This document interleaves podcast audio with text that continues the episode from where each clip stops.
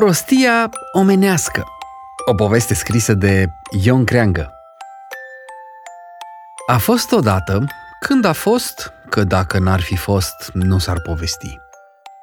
Noi nu suntem de pe când poveștile, ci suntem mai dincoace cu vreo 2-3 zile de pe când se potcovea purecele cu 99 de ocă de fier la un picior și tot îi se părea că e ușor. Ci că era odată un om însurat și omul acela trăia la un loc cu soacră sa. Nevasta lui, care avea copil de țâță, era cam proastă, dar și soacră sa nu era tocmai hâtră. Într-una din zile, omul nostru iese de acasă după trebi, ca fiecare om.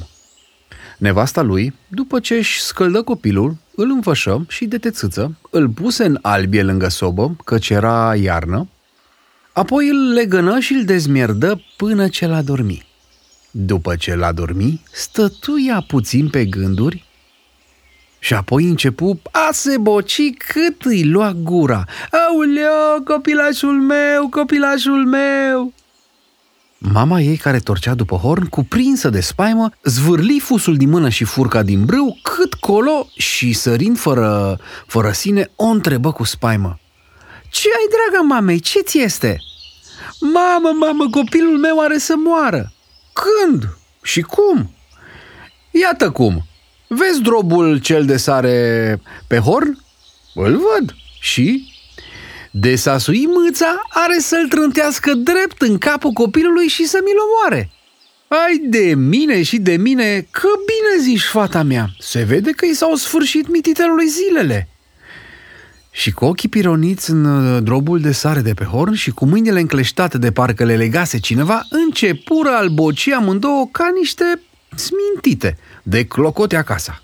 Pe când se sluțeau ele, cum să vă spun, numai ea ca și tatăl copilului intră pe ușă flămând și năcăjit ca vai de el. Ce este? Ce s-a întâmplat femeilor? Atunci ele, viindu-și puțin în sine, începură a șterge lacrimile și ai povesti cu mare jale despre întâmplarea neîntâmplată. Omul, după ce le ascultă, zise cu mirare. Bre, mulți proști am văzut eu în viața mea, dar ca voi n-am mai văzut. Mă duc în lumea toată și de-o-i găsi mai proști decât voi, mă-i mai întoarce acasă. Iar de nu, ba! Așa, zicând, oftă din greu, ieși din casă, fără să-și iei ziua bună, și plecă supărat și amărât ca vai de om. Și mergând el bezmetic, fără să știe unde se duce, după o bucată de vreme, oprindu-se într-un loc, i se întâmplă iar să vadă ceva ce nu mai văzuse.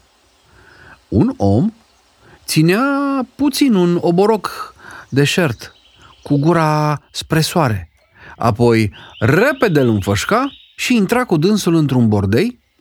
Pe urmă iar ieșea, îl punea iar cu gura la soare și tot așa făcea. Drumețul nostru nedumerit zise, bună ziua, om bun! Mulțumesc dumitale, prietene! Dar ce faci aici?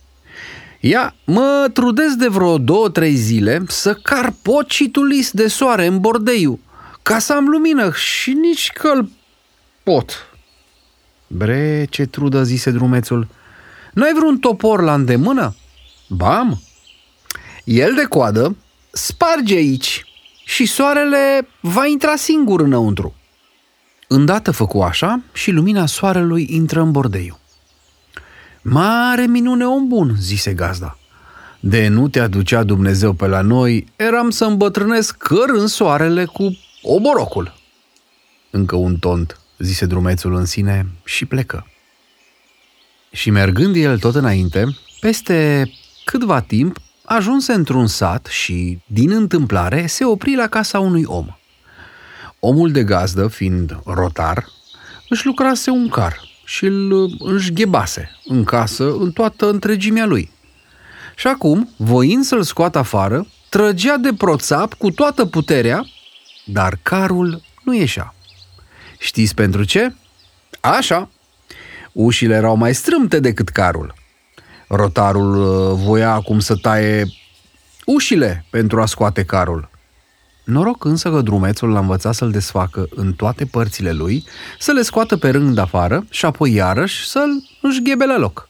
"Foarte mulțumesc, om bun!" zise gazda. "Bine m-ai învățat! Ia uite-te, dumneata! Eram să dărâm bunătate de casă din pricina carului!" De aici, drumețul nostru, mai numărând un nătărău, merse tot înainte până ce ajunse iară la o casă. Acolo ce să vadă? Un om, cu un țăpoiu în mână, voia să arunce niște nuci din tindă în pod.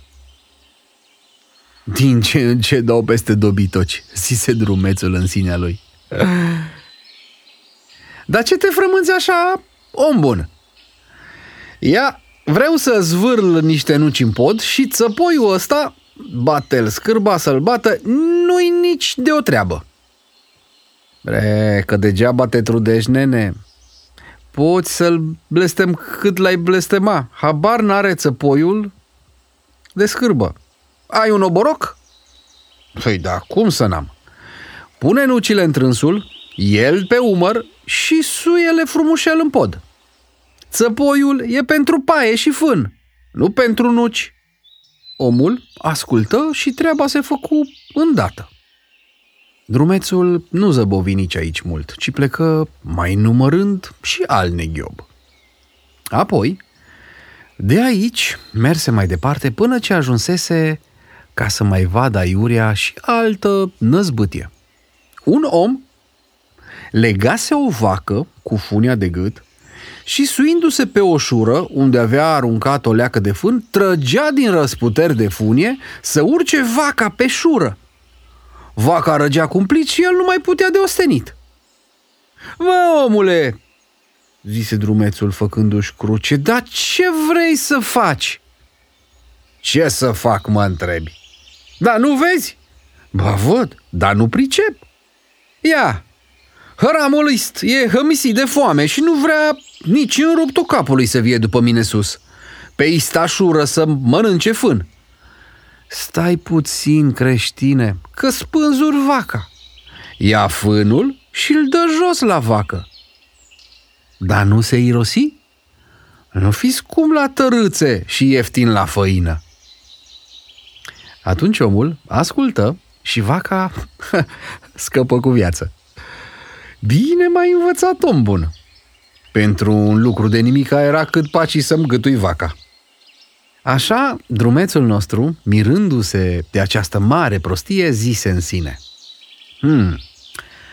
"Mâța tot s-ar fi putut întâmpla să deie drobul de sare jos de pe horn, dar să cari soarele în casă cu oborocul, să arunci nucile în pod cu țăpoiul și să tragi vaca pe șură la fân, n-am mai gândit." Apoi drumețul se întoarse acasă și petrecu lângă ai săi, pe care îi socoti mai cu duh decât pe cei ce văzuse în călătoria sa. Iar noi am încălecat pioșa și am spus povestea așa. Și am încălecat pe o roată și am spus-o toată. Și am încălecat pe o căpșună și v-am spus o mare minciună!